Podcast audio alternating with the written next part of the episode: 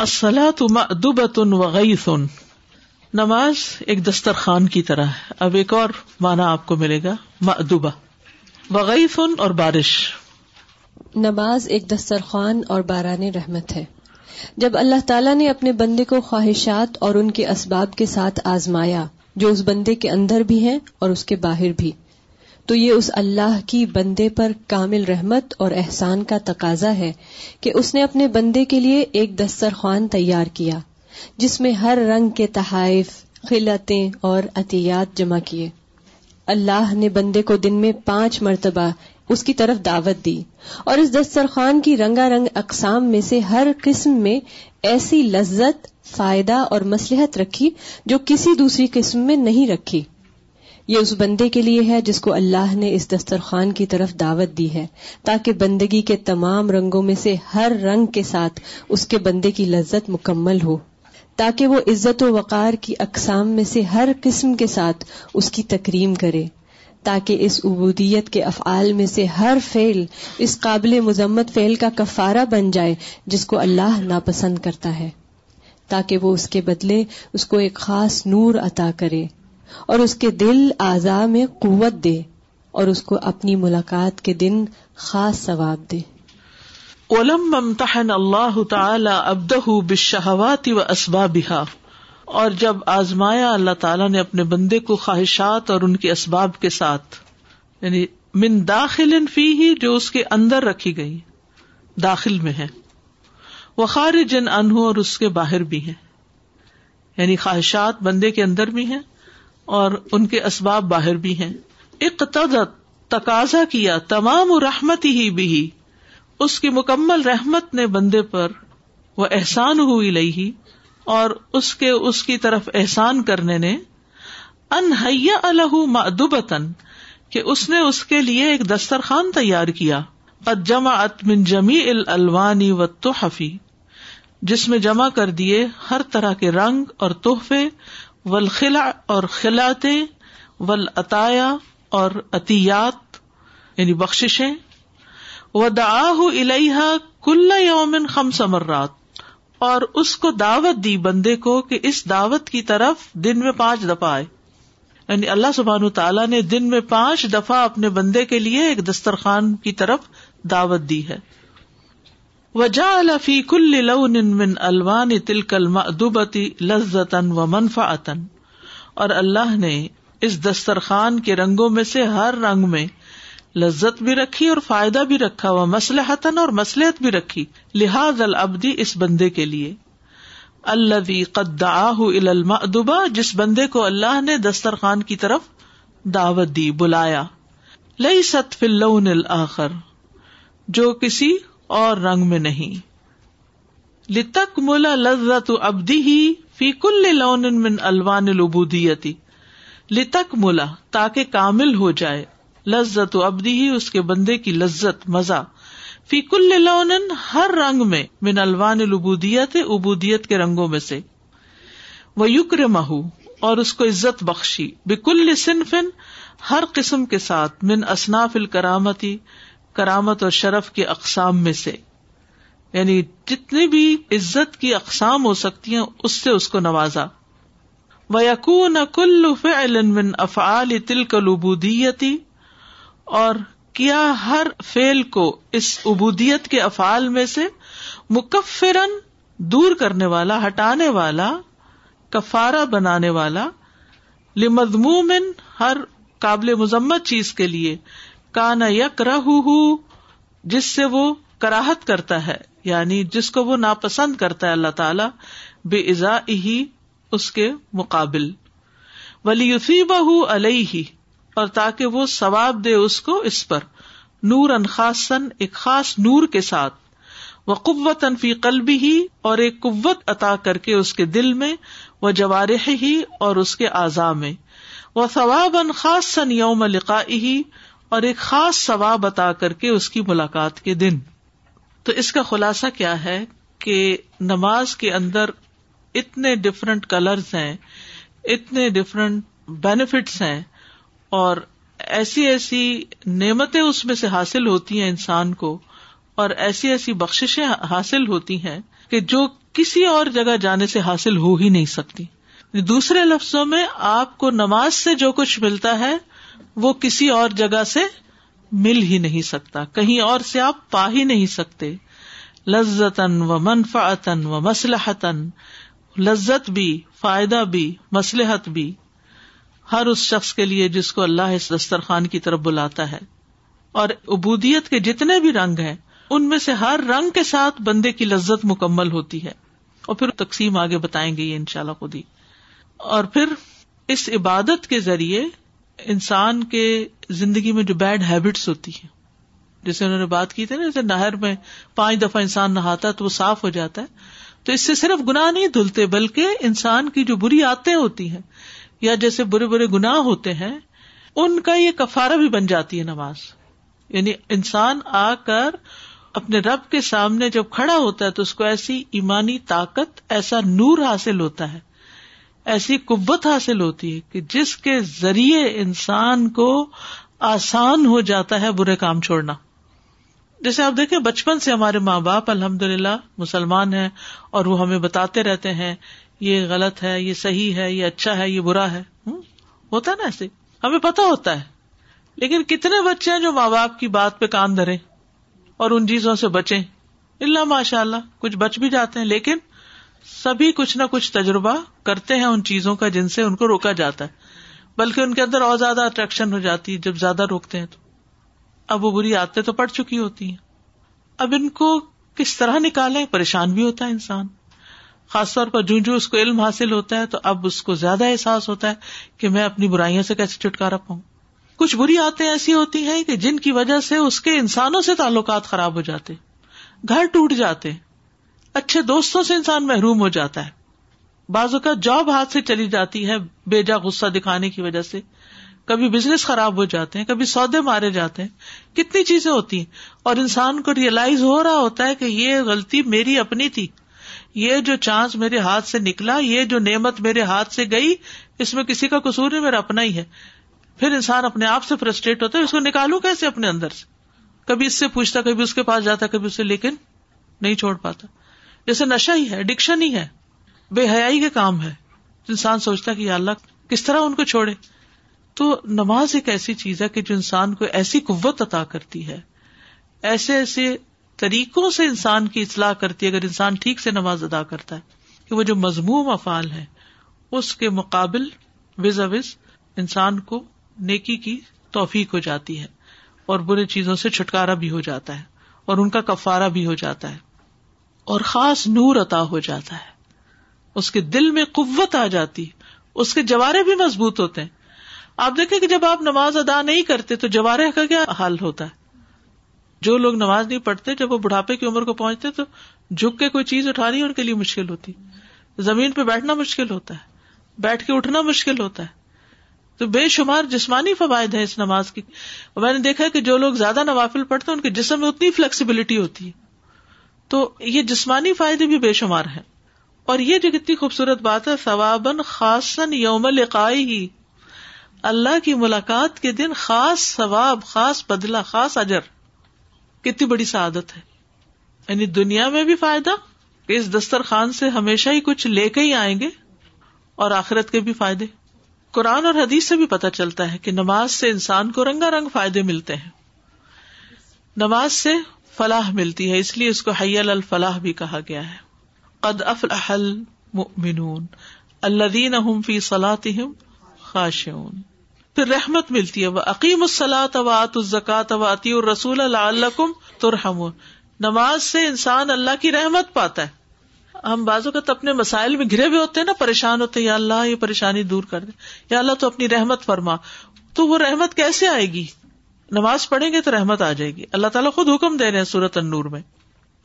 نبی صلی اللہ علیہ وسلم نے فرمایا سنا نبی داؤد کی روایت ہے، جب تم میں سے کوئی آدمی نماز کے لیے کھڑا ہوتا ہے تو بے شک رحمت اس کی طرف متوجہ ہو جاتی ہے۔ آپ نماز کے لیے کھڑے ہو اور رحمت آپ کی طرف متوجہ ہو جائے۔ پھر خوف اور غم سے نجات ملتا ہے۔ ان الدین عامن عامل الصالحاتی و اقام السلاط و آت الزکات لہم اجرحم ان دربہم ولا خوف علیہم ولا ہم یا بے شک جو لوگ ایمان لائے اور انہوں نے نیک امال کیے اور نماز قائم کی اور زکات دی، ان کے لیے ان کا اجر ان کے رب کے پاس ہے اور ان پر نہ کوئی خوف ہے اور نہ وہ غمگین ہوں گے۔ رسک ملتا ہے۔ وہ امر کبلاتی وسطبر علیہ لا نسلو کا رسک نہ نرزق رسک کے دروازے کھولتی ہے اللہ کی حفاظت ملتی ہے۔ رسول اللہ صلی اللہ علیہ وسلم نے فرمایا جس نے صبح کی نماز پڑھی، وہ شام تک اللہ کے ذمے میں ہے۔ حشاش بشاش ہوتا ہے انسان، خوش مزاجی حاصل ہوتی ہے۔ یعنی صبح کے وقت جب انسان اٹھتا ہے اور نماز ادا کرتا ہے، تو نفس کی خباست اور سستی دور ہو جاتی ہے۔ بیماری سے شفا ملتی ہے۔ ابن القیم کہتے ہیں، اللہ کا ذکر کرنا، اس کی طرف متوجہ ہونا، اس کی طرف رجوع کرنا اور نماز کی طرف لپکنا، کتنے ہی ایسے بیمار ہیں جنہیں شفا دے دی گئی ان سے۔ کتنے ہی ایسے بیمار ہیں جنہیں آفیت دے دی گئی نماز کی وجہ سے۔ پھر برائی اور بے حیائی سے نجات ملنا۔ ان نسلا تنہا انل فاشا ول منکر و ذکر اللہ اکبر۔ تو نماز جو ہے صرف جوارے کے ایکشن کا نام نہیں ہے، بلکہ نماز ہمیں ڈسپلن کرتی ہے، ہمارے کردار کو مہذب بناتی ہے۔ ابن تیمیہ کہتے ہیں، نماز کو اگر اس طرح ادا کیا جائے جیسا کہ حکم دیا گیا ہے، تو یہ نماز انسان کو برائی اور بے حیائی سے روک لیتی ہے۔ اور جب وہ اسے نہ روکے تو اس بات کی دلیل ہے کہ وہ نماز کا حق ضائع کر رہا ہے۔ وہ نماز ٹھیک نہیں پڑھ رہا۔ کیونکہ اللہ تعالیٰ کی بات سچی ہے کہ نماز بے حیائی سے روکے گی، لیکن کچھ لوگوں کو کیوں نہیں روک رہی؟ کیونکہ وہ صحیح نماز نہیں پڑھ رہے۔ ان کا دل نماز نہیں پڑھ رہا۔ پھر حدیث میں آتا ہے، نماز نور ہے۔ نماز روشنی ہے۔ غیر اخلاقی برائیاں دور ہوتی ہیں اس سے۔ انسان کا اخلاق امپروو ہوتا ہے۔ ان انسان خلق حلوعا اذا مسه الشر جزوعا و اذا مسه الخير منوعا الا المصلين بے شک انسان تھوڑ دلا بنایا گیا۔ بہت چھوٹا دل ہے۔ جب اسے تکلیف پہنچتی ہے تو گھبراہ اٹھتا ہے۔ مرنے لگا اور جب مال ملتا ہے تو بکیل بن جاتا ہے۔ یا میں کسی کو کیا دوں؟ سوائے نماز ادا کرنے والوں کے، ان کا دل کھلا ہوتا ہے، جو اپنی نماز پر ہمیشگی کرنے والے ہیں۔ بری عادات ختم ہوتی ہیں۔ ابو ریرا کہتے کہ ایک آدمی نبی صلی اللہ علیہ وسلم کے پاس ہے اور کہا کہ فلاں آدمی رات کو نماز تو پڑھتا ہے لیکن صبح چوری کرتا ہے۔ آپ نے فرمایا، ان قریب وہ نماز میں جو کہتا ہے، وہ اس کو چوری سے روک دے گا۔ پھر آزمائشیں دور ہوتی ہیں۔ انسان کا وہ فتنا جو اس کی بیوی، اولاد اور پڑوسی میں ہوتا ہے، نماز صدقہ اور اچھی بات اس کے لیے کفارہ بن جاتی ہے۔ جو نماز کے لیے حاضر ہوتا ہے، اللہ تعالیٰ اس سے خوش ہوتا ہے، اس کو عزت بخشتا ہے۔ نبی صلی اللہ علیہ وسلم نے فرمایا، جو مسلمان مرد نماز اور ذکر کے لیے مسجدوں میں پابندی سے حاضر ہوتا ہے، اللہ اس سے ایسے خوش ہوتا ہے، جس طرح مسافر کے گھر والے اس کے گھر آنے پہ خوش ہوتے ہیں۔ یعنی اللہ تعالیٰ دیکھ رہا ہوتا ہے، نہیں، میرے یہ بندے باغ باغ کے مسجد میں پہنچ رہے ہیں۔ ان کو دیکھ دیکھ کے اللہ تعالیٰ خوش ہوتا ہے۔ ہر قدم پر اجر ملتا ہے۔ قدم قدم پر گناہ مٹتے اور درجات بلند ہوتے ہیں۔ قدموں کے نشان پر بھی ثواب کی امید رکھتے ہیں۔ جیسے آپ صلی اللہ علیہ وسلم نے مدینہ کے ایک انصاری کو کہا تھا نا، جس کا گھر سب سے دور تھا، کہ تم نے جس ثواب کی نیت کی وہ تمہارے لیے ہے۔ بے پناہ اجر ہے۔ گناہ جڑتے ہیں۔ مسلمان بندہ جب اللہ کا چہرہ چاہنے کے لیے نماز پڑھتا ہے، تو اس کے گناہ اسی طرح جھڑتے آتے ہیں جیسے درخت کے پتے جھڑتے ہیں۔ پچھلے گناہوں کا کفار ہے۔ وہ جو ماضی میں پاسٹ میں گناہ کیے، ان کی معافی کا ذریعہ بھی ہے۔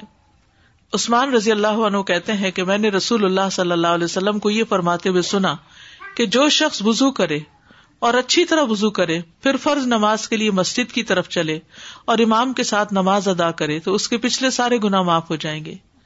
نماز کے لیے حاضر ہونے والے کے لیے جنت کی مہمانی ہے۔ صحیح بخاری میں آتا ہے، جو شخص مسجد کی طرف صبح اور شام بار بار آتا جاتا ہے، اللہ جنت میں اس کی مہمانی کرتا ہے، جب بھی وہ صبح شام آتا اور جاتا ہے یعنی اس کے لیے تیار ہو رہا ہے، تیار ہو رہا ہے۔ اور جب وہ مرے گا، وہ ایک طرح سے مہمان بن کر اللہ کے حضور حاضر ہوگا۔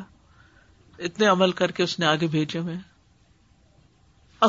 من المدوبتی دسترخوان سے فارغ ہو کے جانا۔ نماز میں ہم جاتے ہیں دسترخوان کی طرف وہاں سے کھا پی کے پھر دسترخوان سے واپس جا رہے ہیں اب دسترخوان سے فارغ ہو کر جانا۔ پھر مدعو اس دسترخوان سے اس حال میں نکلے کہ اس نے اس کو خوب سیر ہو کر کھلایا اور پلایا ہو اور قبولیت کی خلعتیں پہنائی ہوں اور بے نیاز کیا ہو کیونکہ اس سے پہلے دل نے قحط سالی اور بنجر پن، بھوک و پیاس اریانی اور بیماری سے جو حاصل کرنا تھا وہ کر چکا تھا۔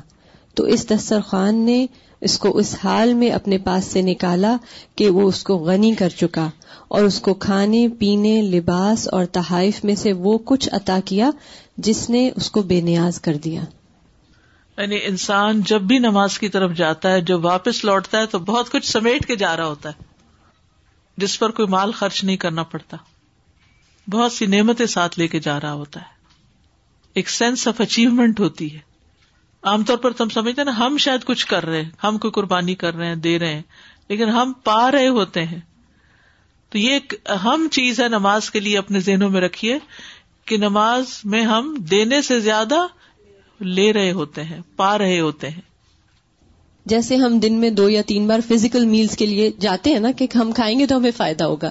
تو یہ ہمارا اسپرچل میل ہے۔ یس فیس در المد منہا المدوبتی تو واپس لوٹتا ہے مدعو، جس کو دعوت دی گئی اللہ نے، حی الصلاح، حی الفلاح کی پکار کے ذریعے اس کو اپنے دسترخوان کی طرف آنے کی دعوت دی۔ منہا دل مدوبتی اس دسترخوان سے، وقد اشبا و ارواہ اس حال میں کہ اللہ نے اس کو سیر کر دیا اور سیراب کر دیا۔ یعنی سیر و سیراب ہو کر وہ باہر نکلتا ہے۔ وہ خلا علیہ اور اس کو خلطیں عطا کی بخلا القبول، قبولیت کی خلطیں۔ وہ اغنا اور اس کو بے پرواہ کر دیا، ہلکا کر دیا۔ لأن القلب كان قبل قد ناله من القحط والجدب والجوع کیونکہ دل اس سے پہلے اس کو قحط بنجر پن اور بھوک و زما پیاس ول اور بے لباسی و سقم اور بیماری مانا لہو جو اس کو پہنچی ہوئی تھی۔ یعنی انسان جب دنیا میں ہوتا ہے تو اس کے اندر یہ سب کچھ فیل ہونے لگتا ہے، ایک ایمٹینس آنے لگتی ہے۔ ایسے کسی چیز کی کمی ہو رہی ہوتی، جیسے وہ کسی چیز کو مس کر رہا ہوتا ہے۔ پھر وہی مثال سامنے رکھیے کہ جب آپ کسی سے محبت کرتے ہیں، ایک دفعہ مل لیتے ہیں تو وہ فار ایور کافی نہیں ہوتا۔ کیا ہوتا ہے؟ پھر دوبارہ واپس آپ آتے ہیں، کچھ دیر تو اس کی خوشی رہتی ہے، پھر اس کا آپ درمیانے حال میں ہوتے، پھر آپ اس کی کمی محسوس کرنے لگتے۔ پھر آپ کا دل چاہتا ہے کہ دوبارہ ملے ٹھیک ہے؟ آپ اپنے دوستوں سے، اپنے رشتے داروں سے، اپنے والدین سے، اور خاص طور پر اپنی اولاد سے بار بار کیوں ملنا چاہتے ہیں؟ کیونکہ آپ کو کچھ ملتا ہے، اور جس سے ملاقات کر کے کچھ ملے ہی نا الٹا رنجو غامی ملے، تو پھر آپ اس کو اوائڈ کرنا چاہتے ہیں۔ کہ اس سے نہیں ملنا، اس سے بچو۔ یہ جب ملتا ہے پریشانی میں اضافہ کرتا ہے۔ تو نتیجہ کیا ہوتا ہے کہ انسان اس سے ہٹنا، بچنا شروع کر دیتا ہے۔ Sometimes we meet people with so much expectation کہ if I going to my mom اور مائی ڈیڈ اور مائی ہسبینڈ وہ ڈیفینیٹلی میری یہ چیز سالو کر دیں گے. لیکن ان سے میں ملوں گی تو وہ ڈیفینیٹلی میرا یہ کام ہو جائے گا. And then we get so annoyed کہ ان کو بات کیوں نہیں سمجھ میں آ رہی? Why are they looking at me this way why are they questioning me and اللہ سنگ all of this issues that you have will only be solve through him so come to ہم فَأَصْدَرَهُ مِنْ إِنْدِهِ تو وہ اس کے پاس سے واپس جاتا ہے. وقد اغنا ہُو آتا ہُ منت تعام و شرابی و لباسی و تحفی ما یغنی ہی تو وہ اس کو غنی کر دیتا ہے اور اس کو عطا کرتا ہے، کھانا اور پینا اور لباس اور تحفے جو اس کو بے نیاز کر دیتے ہیں۔ یعنی نماز میں اس کو یہ ساری چیزیں ملتی ہیں۔ روحانی، یاد رکھیے۔ روحانی کھانا، روحانی پینا، روحانی ڈرنک، روحانی لباس اور تحفے وغیرہ بھی لے کے جا رہا ہوتا ہے واپس۔ صرف وہیں بیٹھ کے ہی نہیں سب کچھ ملتا، بلکہ اپنے ساتھ بھی لے جا رہا ہوتا ہے۔